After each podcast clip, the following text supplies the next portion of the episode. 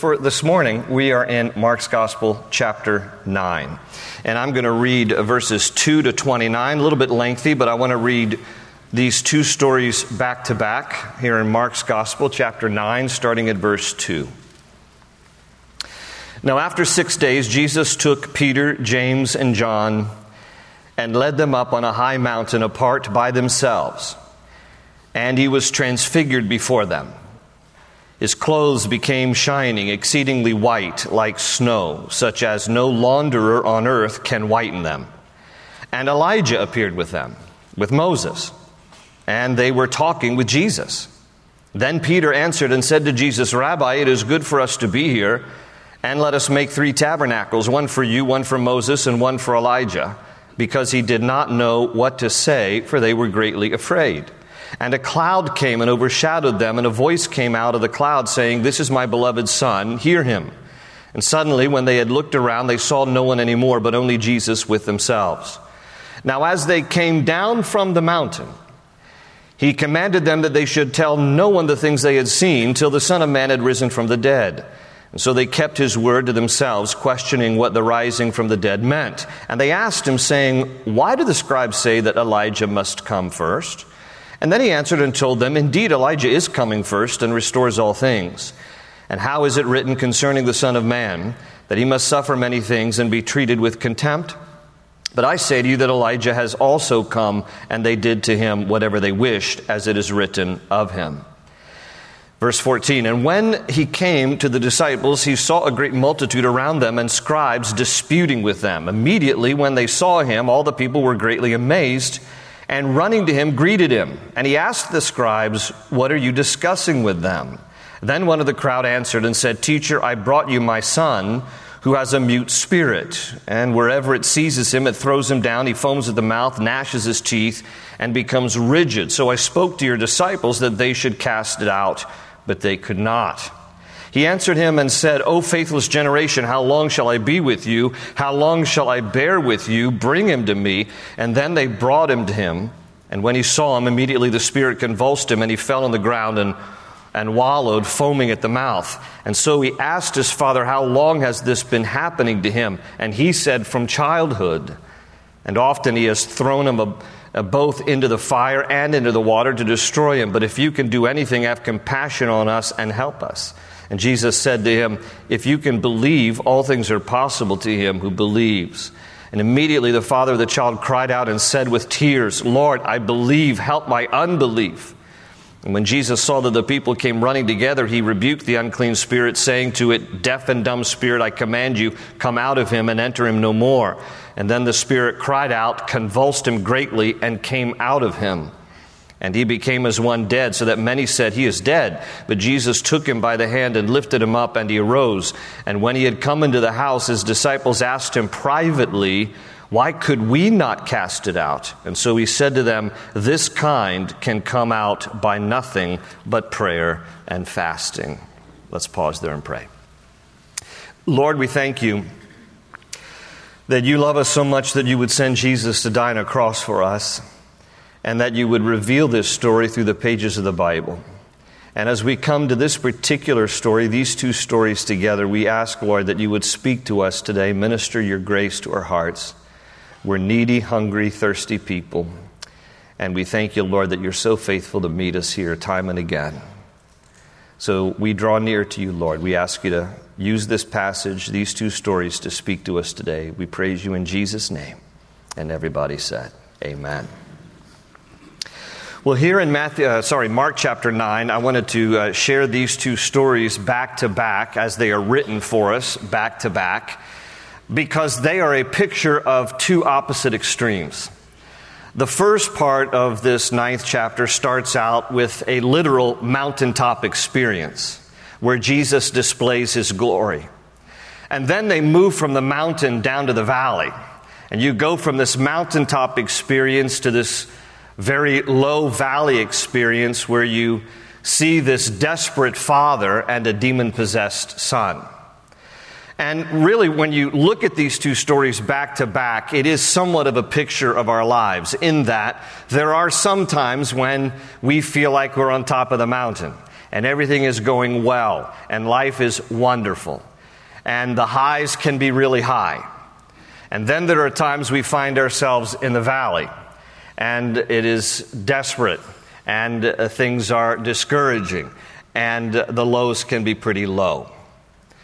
Now, while the majority of life typically happens somewhere in the middle of these two extremes, the fact of the matter is that because we do live in a fallen, sinful world, it is more common for us to find ourselves living in or near the valley than it is to always be having mountaintop experiences.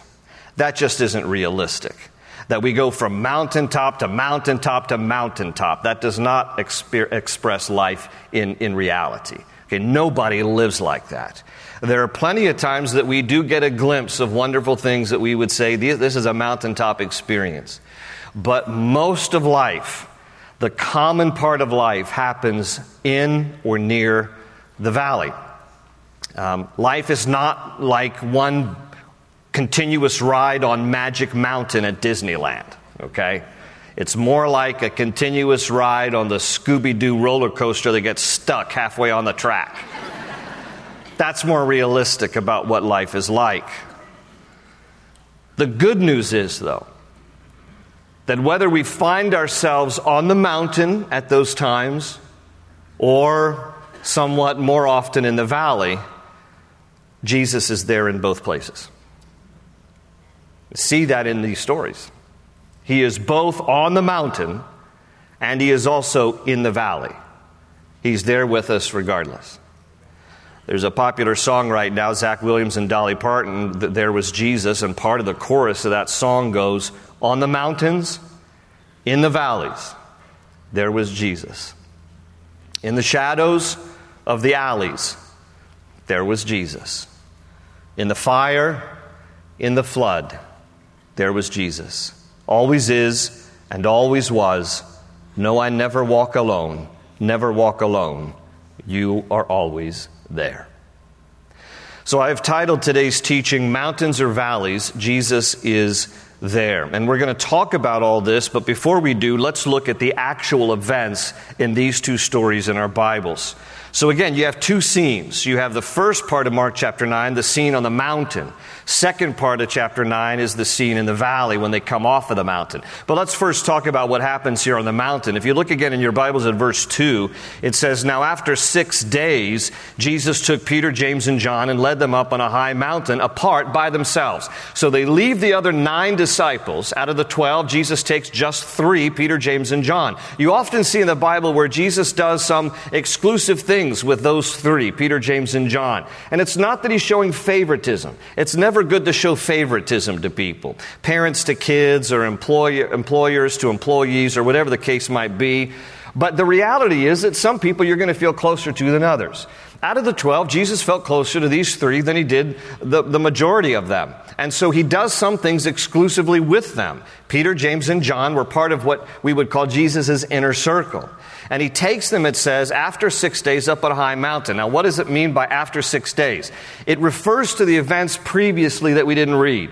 And what we find before the story of the Mount of Transfiguration is that's when Jesus takes his disciples, all 12 of, 12 of them, up to Caesarea Philippi, north of the Golan Heights. And it is there that Jesus asks them, Who do men say that I am? What is the word on the street about my identity? And it is there that Peter makes this great profession of faith. You are the Christ, the Son of the living God. After they say, well, people say you're John the Baptist, some say you're Jeremiah, some say Elijah or another prophet, it is Peter who makes that bold declaration when Jesus says, okay, but who do you say that I am? Peter says, you're the Christ, the Son of the living God. They're there in Caesarea Philippi, and then six days later, Jesus takes the three, Peter, James, and John, up on a high mountain. Now, tradition says that the high mountain was Mount Tabor. But Mount Tabor in Israel would be a hard hike to make in six days from Caesarea Philippi. Plus, it's not really a high mountain, it's only 1,800 feet. It is more likely that this story takes place on Mount Hermon or Mount Hermon because that's where they are. Caesarea Philippi is at the base of Mount Hermon. It makes more sense, and so Bible scholars are divided. Is this Mount Tabor? Is this Mount Hermon? But it makes more sense that they're already in that area, that they would hike up Mount Hermon. It's 9,000 feet. Mount Hermon is the place where the, they have the only ski resort in Israel. I've been there in the, in, in the thick of summer, and you can see still snow on the peak of Mount Hermon, even in the, in the summertime. And when it is open as a ski resort during the winter months, it's kind of an amazing thing. You could actually, in Israel, drive from the desert to ski within two hours. So this is Mount Hermon. This is probably where the story takes place, but it's not all that you know necessary to you know be certain because the Bible doesn't say exactly where they are. This much we do know. He takes Peter, James, and John with him up on a high mountain at some place, and then it says in verse two that Jesus was transfigured before them. Transfigured before them. The Greek word of the New Testament here for transfigured is metamorpho. Metamorpho is where we get our English word metamorphosis. There's a transformation that happens here with Jesus. He is changed before them. It's temporary, but there's this temporary um, pulling back of the veil so that Peter, James, and John can see a glimpse of the glory of God. Jesus is transfigured before them. There's this metamorphosis that happens. And Mark describes in verse 3 this, this transformation as bright and white, like this glow around Jesus, both his countenance and his clothing. And you get the idea that Mark is struggling trying to find words to communicate just how bright and white this is. So the only thing he can compare it to, because it's, in, it's incomparable to anything else on earth. So Mark says, well, it's kind of like as white as snow. All right, thanks, Mark. And then he adds, or and his clothing was as brilliant as what any launderer's soap could possibly clean clothing. So that's the best he can do. And of course, you know, if he were writing today, maybe he would say bleach white. I don't know, but the bleach wasn't around in the day. He's trying to describe just how brilliant and white and glowing the countenance and the clothing of Jesus was. Jesus is transformed here. Now, what Jesus is showing them is a glimpse of his glory.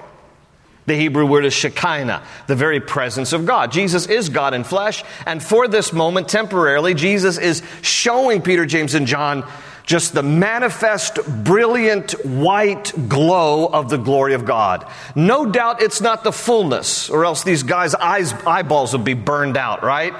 Scene from Raiders of the Lost Ark. But anyway, some of you too young to know what I'm talking about. So, no doubt it's just a glimpse, but they're seeing this wonderful display of the brilliant, white, illuminating glory of God. And Peter, James, and John are amazed at this. And if that wasn't enough, who should appear on the scene but the prophets Elijah and Moses? Elijah and Moses standing there, the Bible says, talking with Jesus. And so Peter starts to freak out. He's like, whoa, look at this. Elijah and Moses with Jesus here. Now, listen, Elijah had been dead for more than uh, about 900 years at this point. Moses had been dead for about 1400 years by this point. So it means that those two prophets had appeared with Jesus, somehow by God's providence, departing for the moment from paradise to be in the presence of Jesus, either just their spirits or perhaps they retained some kind of, you know, glorified body for this scene here on this Mount of Transfiguration. But here they are. They've been dead for centuries. And why Elijah and Moses, of all the people who could have appeared with Jesus? Well, because Elijah represents the prophets and Moses represents the law, and Jesus came to fulfill the law and the prophets. So it makes sense that these two would be there speaking with Jesus because Jesus is about to fulfill on the cross a little while later the, the purpose of his coming, a fulfillment of the law and the prophets. And so there they are with Jesus, Elijah, and Moses. And by the way, I think we're going to perhaps at some point see Elijah and Moses make another appearance in the future.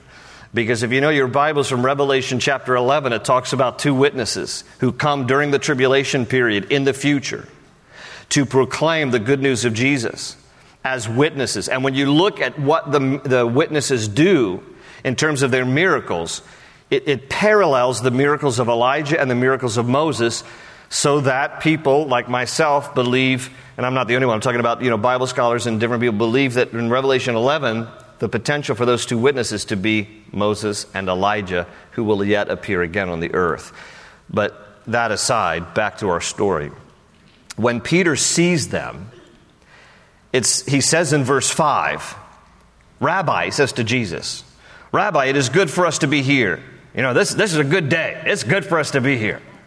And let us make three tabernacles one for you, one for Moses, and one for Elijah. And I love verse 6 because he did not know what to say.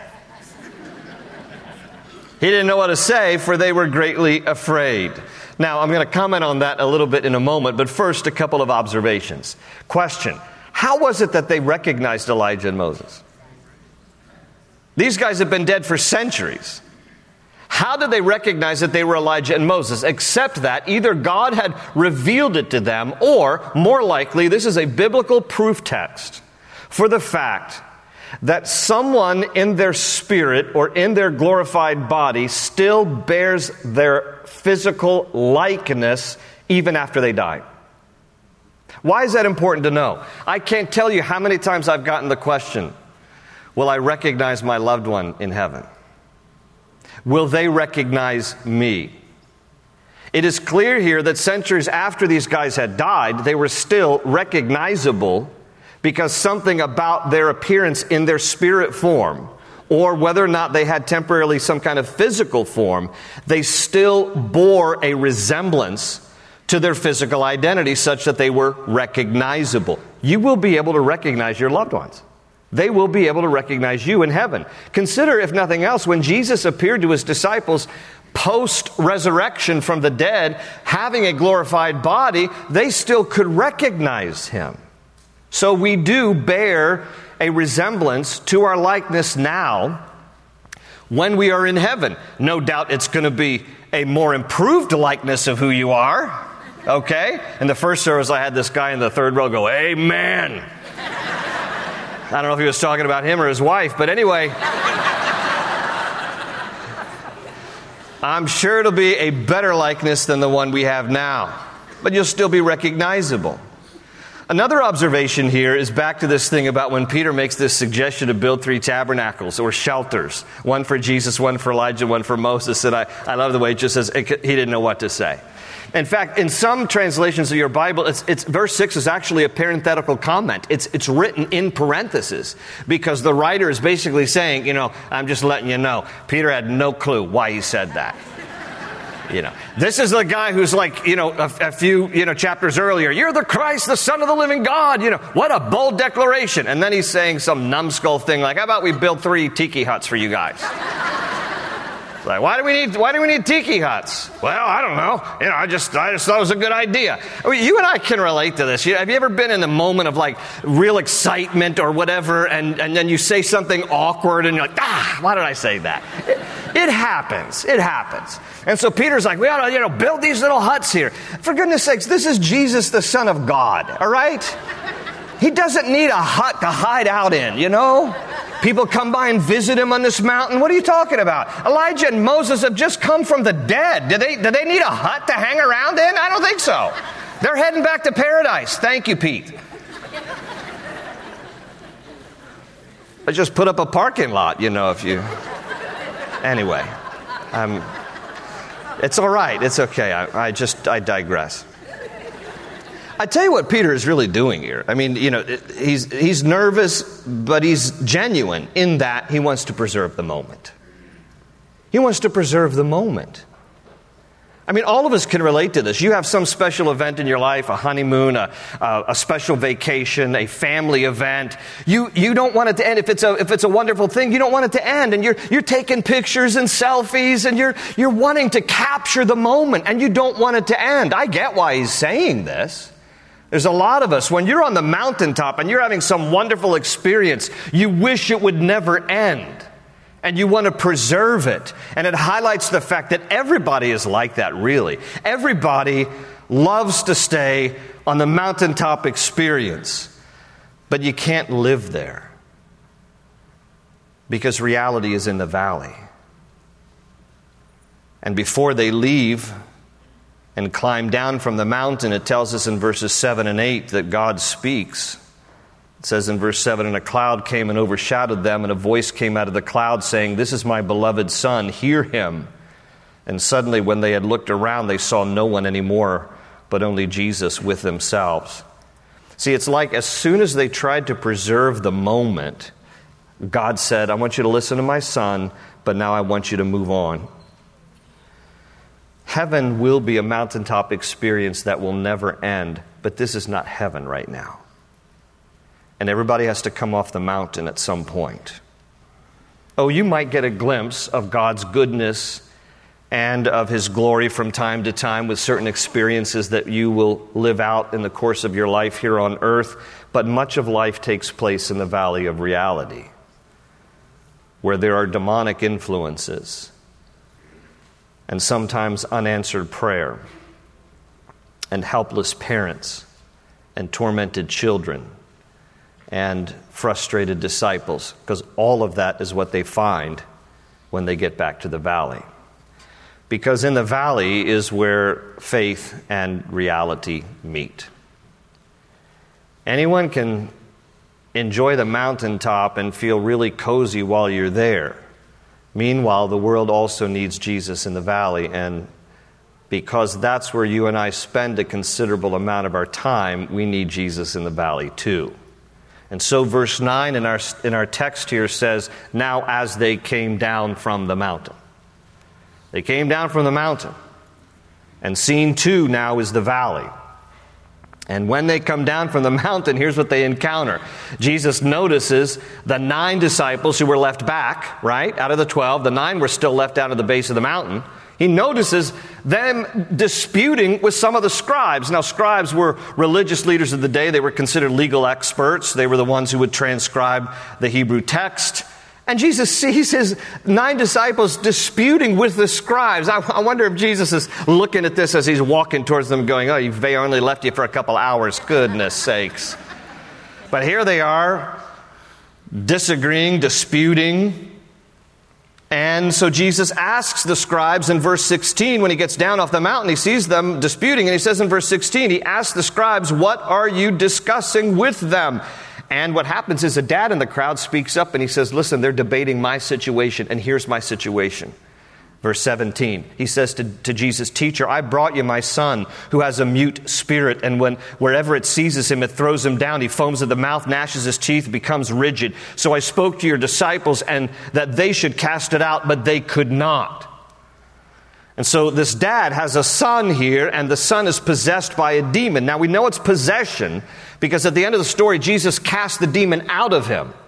We don't know what the background. We don't know how young this boy is. Is he, is he like a child? Is he like a young adult? We don't, we don't have any uh, mention about the guy's life, but we know that he's possessed by a demon. And this demon is doing violent things within him, possessing this boy, such that he exhibits uh, almost like epileptic like symptoms and seizures. And, and, he, and he convulses and he foams at the mouth. And, and, and the dad says sometimes this demon tries tries to throw my son into the fire, like at a campfire to kill him or drown him in water. And this dad is desperate.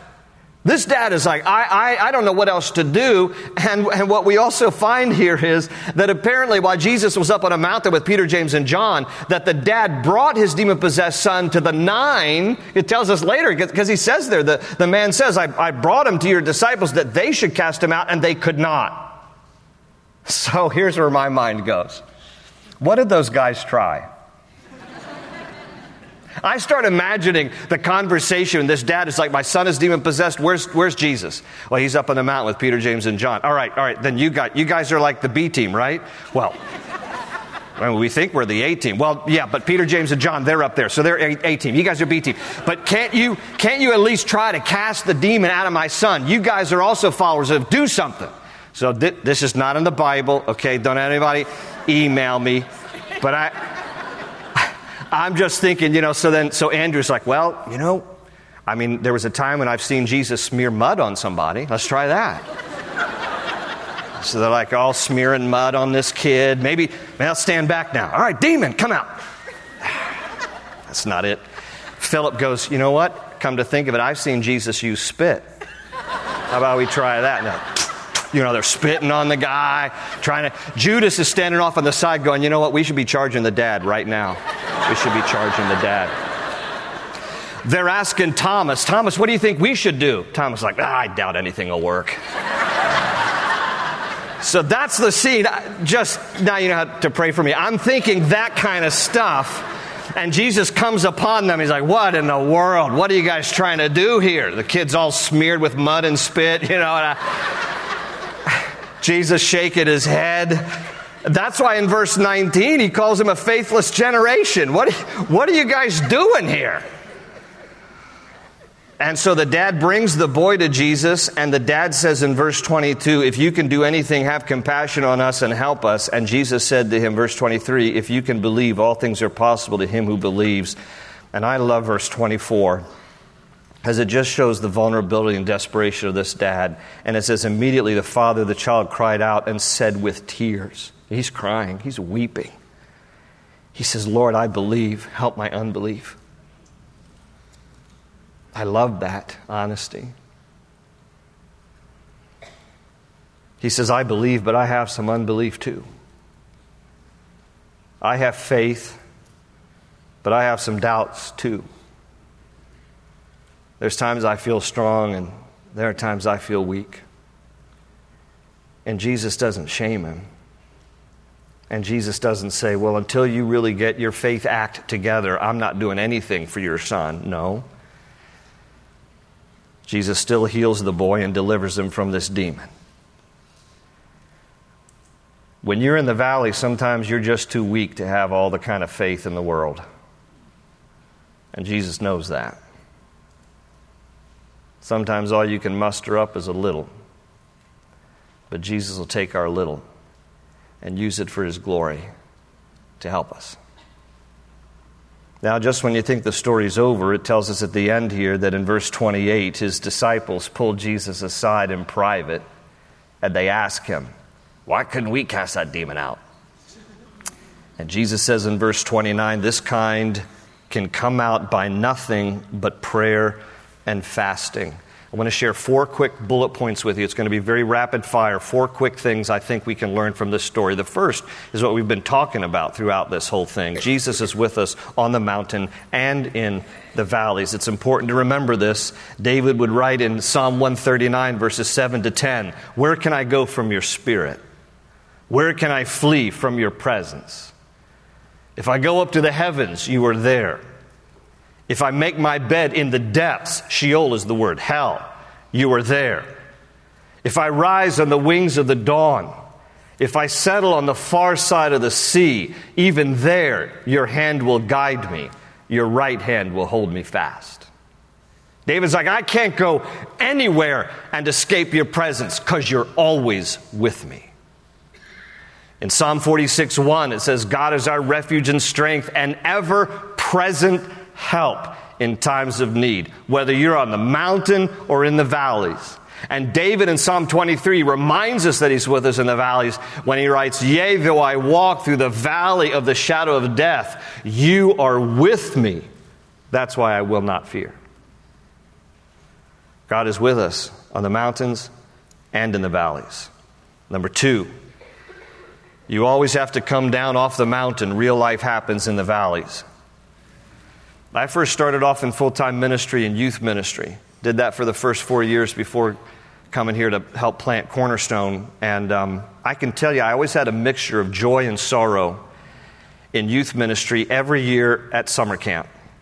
Because I would see teenagers who would get away, literally on a mountaintop experience, go away to summer camp, you know, start to allow the Lord to do a good work in their hearts. They, they get broken, they get emotional, they, they humble themselves. They many times would get saved, many times rededicate their lives, and it would just be these wonderful summer camps of just, you know, getting close to God, drawing near to Him, getting their hearts right, all of this good stuff, right? But then I always knew last day of summer camp, you got to go off the mountain.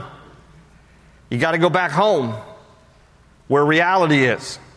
And I knew that sometimes they were going back to families where mom and dad would be hostile to Christianity. They would, they would be mad that they got saved.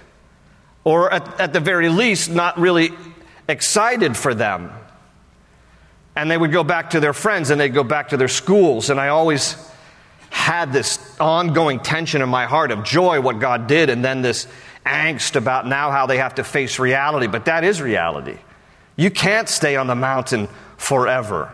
Real life happens in the valleys. This is where faith and life merge. This is where we invite Jesus into every dark day, into every unexpected disappointment, and we say, Lord, you are the same God of the valleys as you are of the mountains.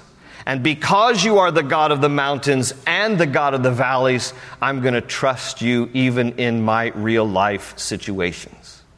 This is not just ethereal stuff. You know, faith is not supposed to be just this, you know, cosmic head knowledge. This is supposed to be where real life and real faith intersect in the valley of reality.